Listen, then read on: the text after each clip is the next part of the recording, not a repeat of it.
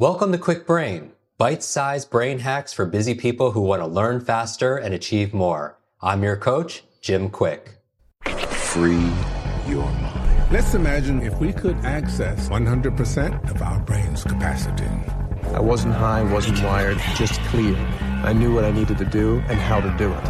I know Kung Fu. Show me. Welcome back, Kwik Brain. So here's your question for today. How do you create a ripple effect to learn better and live better? I mean, who doesn't want that, right? And I'm really excited to have today Dr. Greg Wells. Thanks for being here, buddy. Thanks, buddy. Appreciate it. Now, Greg is the author of this new book, The Ripple Effect. I highly recommend everyone pick up this book. He also wrote a book previous before this, right? Yeah, it was called Super Bodies, and that one was all about high performance sport, and then this one is all about how we can optimize our lives. And that's really your expertise Yeah, is in performance. absolutely. Trying to take the research from the extremes of human sports, performance, and medicine, and make that what all of us can use to optimize our lives. Our audience of Kwik Brains, that's what they're all about. They want to be faster, smarter, better. And what we're doing is providing people really with an owner's manual for that. Now, we happen to be at an event speaking together. We were doing keynotes together at this event, really about elite mental performance. So I'm really excited to go into this. Now, how did this all start with the ripple effect? And what is a ripple effect? So it all started about six years ago. I was a young family, super busy, moving houses, getting ready to go commentate the Olympics. And my daughter got a cold at daycare. I got the cold. And I was so run down, it went straight into my heart. I ended up in the cardiac ward at Toronto General Hospital, where I work, which is awesome, checking yourself in your own hospital. And while I was in the cardiac ward, I noticed that the alarms were going off and there's lights everywhere and no one's sleeping. And then they bring us food, and the food is exactly the type of food that causes heart disease. Like they're literally giving us heart disease while you're in the cardiac ward. And I started doing research on my iPad while I was in the cardiac ward so I could log into the hospital network. I was like, how do I make sure I never, ever, ever come back here? And I started to read about sleep and cancer, sleep and heart disease, sleep and depression, and the links between food and how you can use food as uh, treatment for physical diseases. Now there's even uh, nutritional psychiatry that's coming out where you can use food to treat mental health disorders and how you can use exercise to heal the body. And so then obviously I learned about meditation and how meditation reduces inflammation. I realized you have to have this holistic approach to getting out and never, ever, ever coming back. And that's what I call the ripple effect. And that was the start of a crazy journey. And so it's not just one thing at all. It's just everyone always wants to know what the one thing they could do to just have the best brain of their life, to be able to think clearly, to be able to perform and have unlimited energy. 100%. And you know what? That's it's fine. One thing will help you. But what I think we miss sometimes is that it's a holistic approach. It's a lifestyle. Success comes from a great lifestyle, right? Instead of success, often people think I'm going to get rich, then I'm going to start living properly. It's actually the other way around. You live properly, then you have success. And so if you sleep better, for example, you're going to be able to eat better because sleep regulates leptin and ghrelin, two hormones that control your appetite and how full you feel. Then if you eat healthier because you're able to make better decisions because you slept well, you're to have more energy. If you have more energy, you're to be able to exercise. If you exercise, you're to be able to sleep better. And all of that is the foundation for being able to be mentally healthy in this era where 20% of our population has depression, anxiety, and other mental health challenges. I actually think we radically need a new approach to how we're doing things. Hmm. And I know our community can really appreciate this message. So this is about really, it's about synergy, it's about momentum. I mean, is that what the ripple effect is? 100%. And when you get this momentum, when you start making little micro wins on a daily basis, 1% gains, which is 15 minutes of your day, that's 20 calories, 15 minutes more sleep. Everything exponentially gets better in your life and it enables you to do things you were never imagined you could do before. Like if you sleep well, when you sleep is when you encode information from the day. That's when you learn in the first four and a half hours of sleep, the first three sleep cycles when you're in deep sleep. That's when the neurons grow. That's when new connections are made between neurons inside the brain.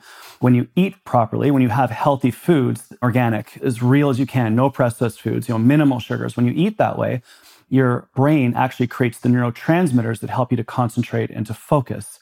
When you exercise, you activate the centers of your brain that you use to learn, to be creative, to problem solve. We now know that walking leads to creativity. Mm-hmm. Walking in nature improves problem solving. One single exercise, about 20 minutes, improves mental function for 15 hours. Like, why are we not starting every single school day with kids getting physically active? Imagine what we could do. And then all of those things compound to help us prevent, treat, reduce mental health challenges, mild mental health challenges like depression and anxiety. More severe mental health challenges like personality disorders and schizophrenia require a very different approach. But for the mild to moderate mental health issues, this is how we have to approach it.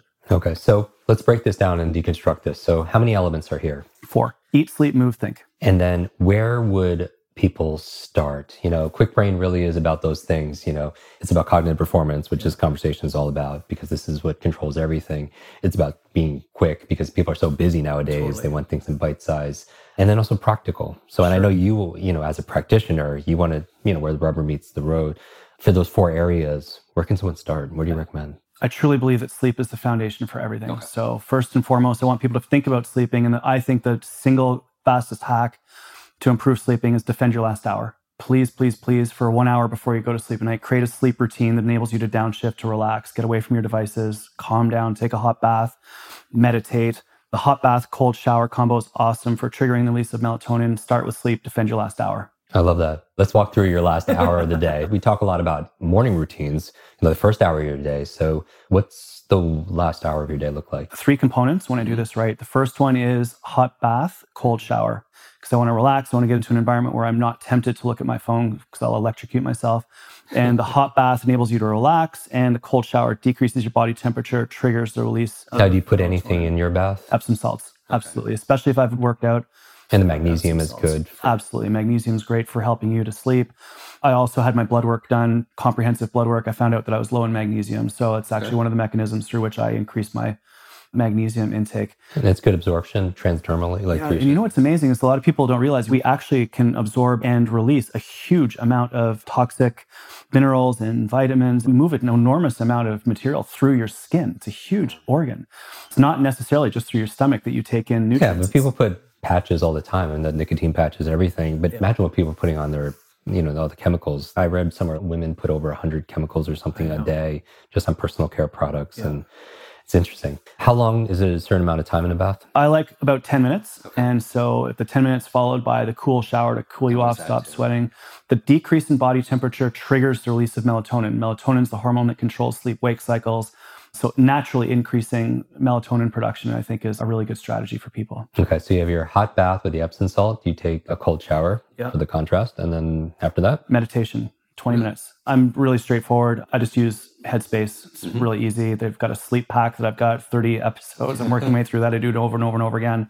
In the morning, I have a different routine, but at night, the Headspace pack is easy to do if I'm traveling and I'm learning and becoming better at it that I don't really need it anymore. But that's how I started. And I find that clearing my thoughts, letting go of the day, stopping ruminating thinking, stopping replaying what was going on, creating a barrier between the day and when I want to fall asleep, meditation it really helps you to transition in those brainwave states from beta to those lower. 100%. Yeah, you want to go from beta waves down to alpha waves, which is sort of reflection and contemplation. And then you let that go and you end up down into ideally, obviously, when you're sleeping, delta waves, and then and ultimately into deep delta waves. So that's the goal. Amazing. Now, do you happen when you're doing your meditation to fall asleep from there? Not very often for some reason. I think that I'm trying now through focusing on breath, through focusing on releasing tension from all the different parts of my body.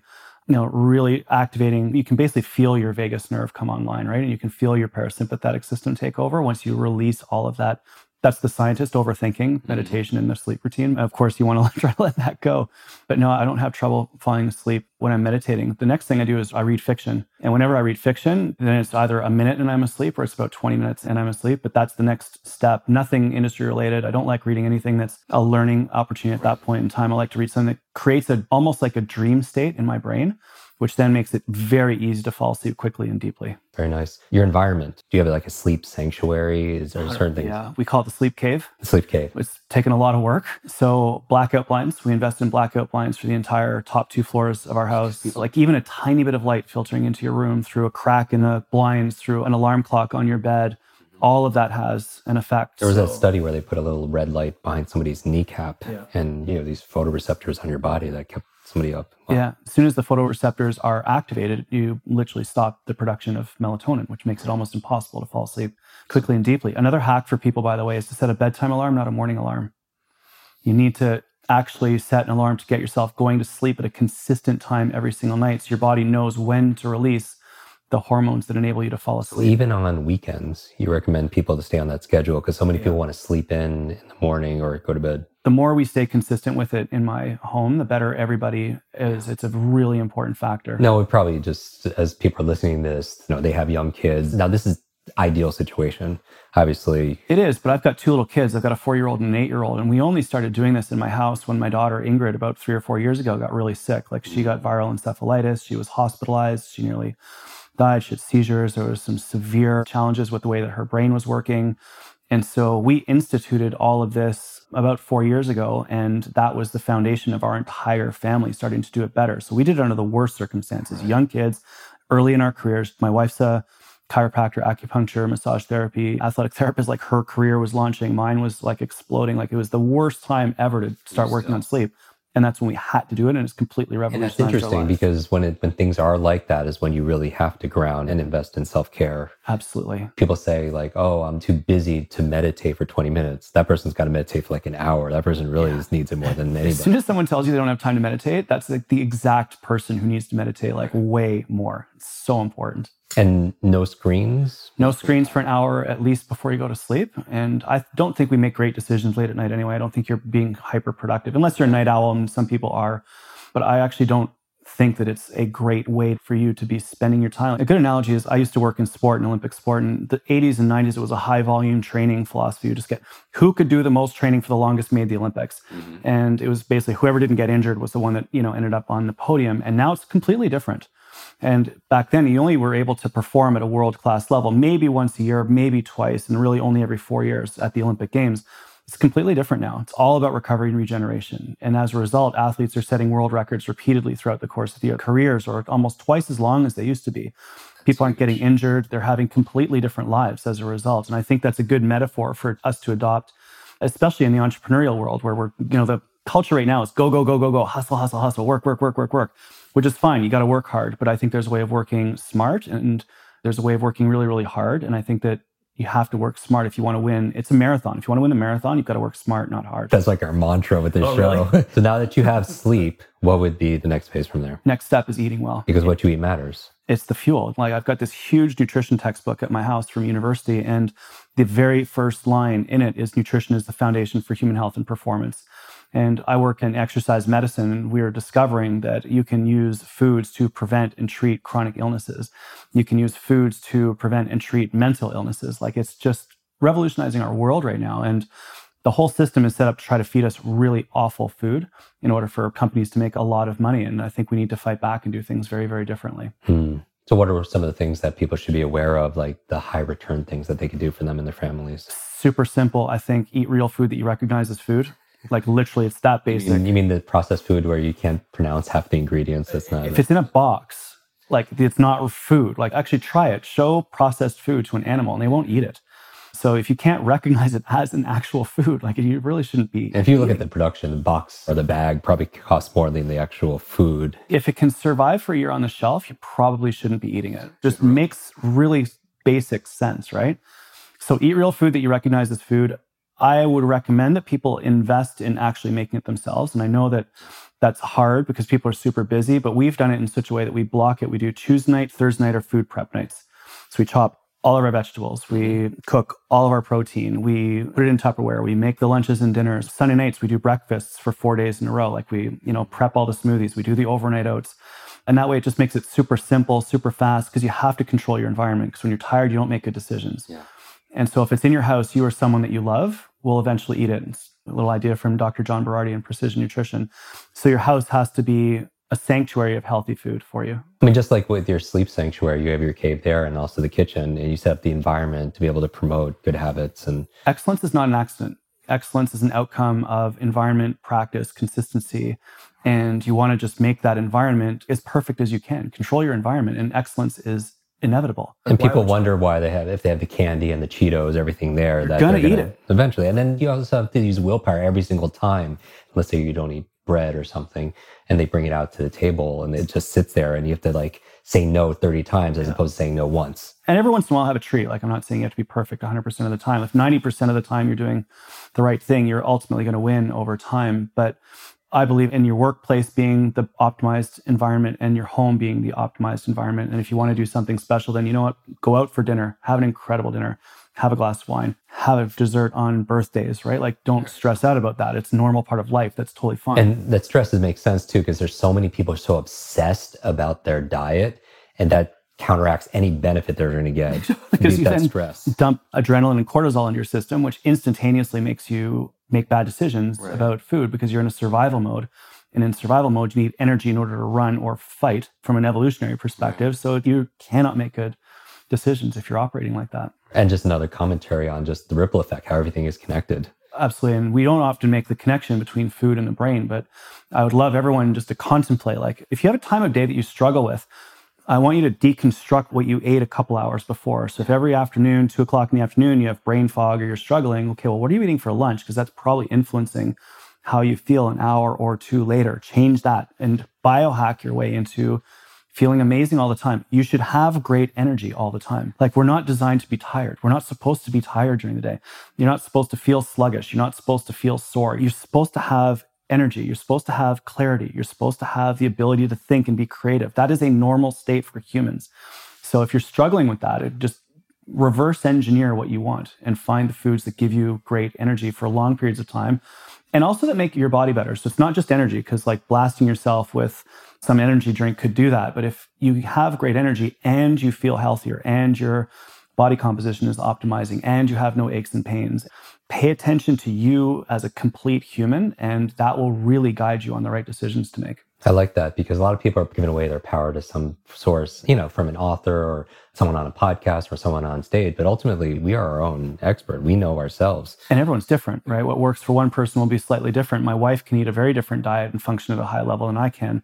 My daughter and I have a very specific physiology and we have to eat a certain way. My wife and my son are completely different and they actually operate way better on a different diet than we do. So we've sort of titrated that. We're very, very clean. We're about 90% plant based, lots of organic protein, but she can tolerate more carbohydrate than I can. So you just have to sort of figure out what works for each of you and then go from there. You know, one of the really interesting things that we did recently at our house was we're trying to get more green vegetables into our systems because I have cancer in my family, so I'm really interested in preventing cancer. I think there's pretty cool evidence that shows that green and purple vegetables have anti-cancer properties. Yellow, orange, and red vegetables have anti-cardiovascular disease properties. So we're trying to really focus on green and purple.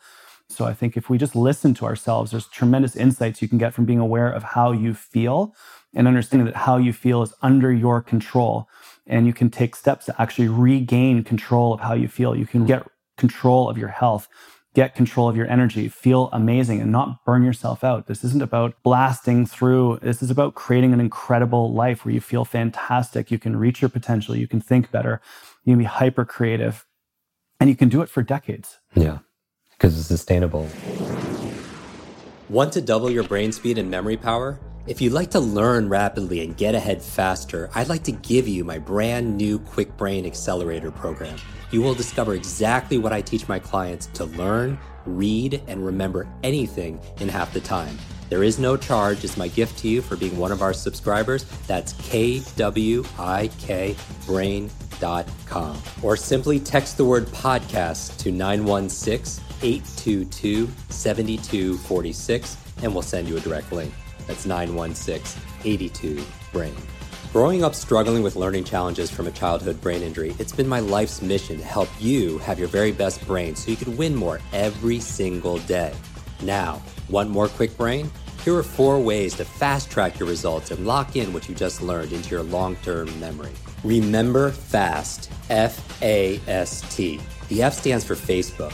You're not alone on this journey. I invite you to join our free private online group. There you can connect with me, your fellow brain lovers, links to resources, and even submit your questions for me to answer in future episodes.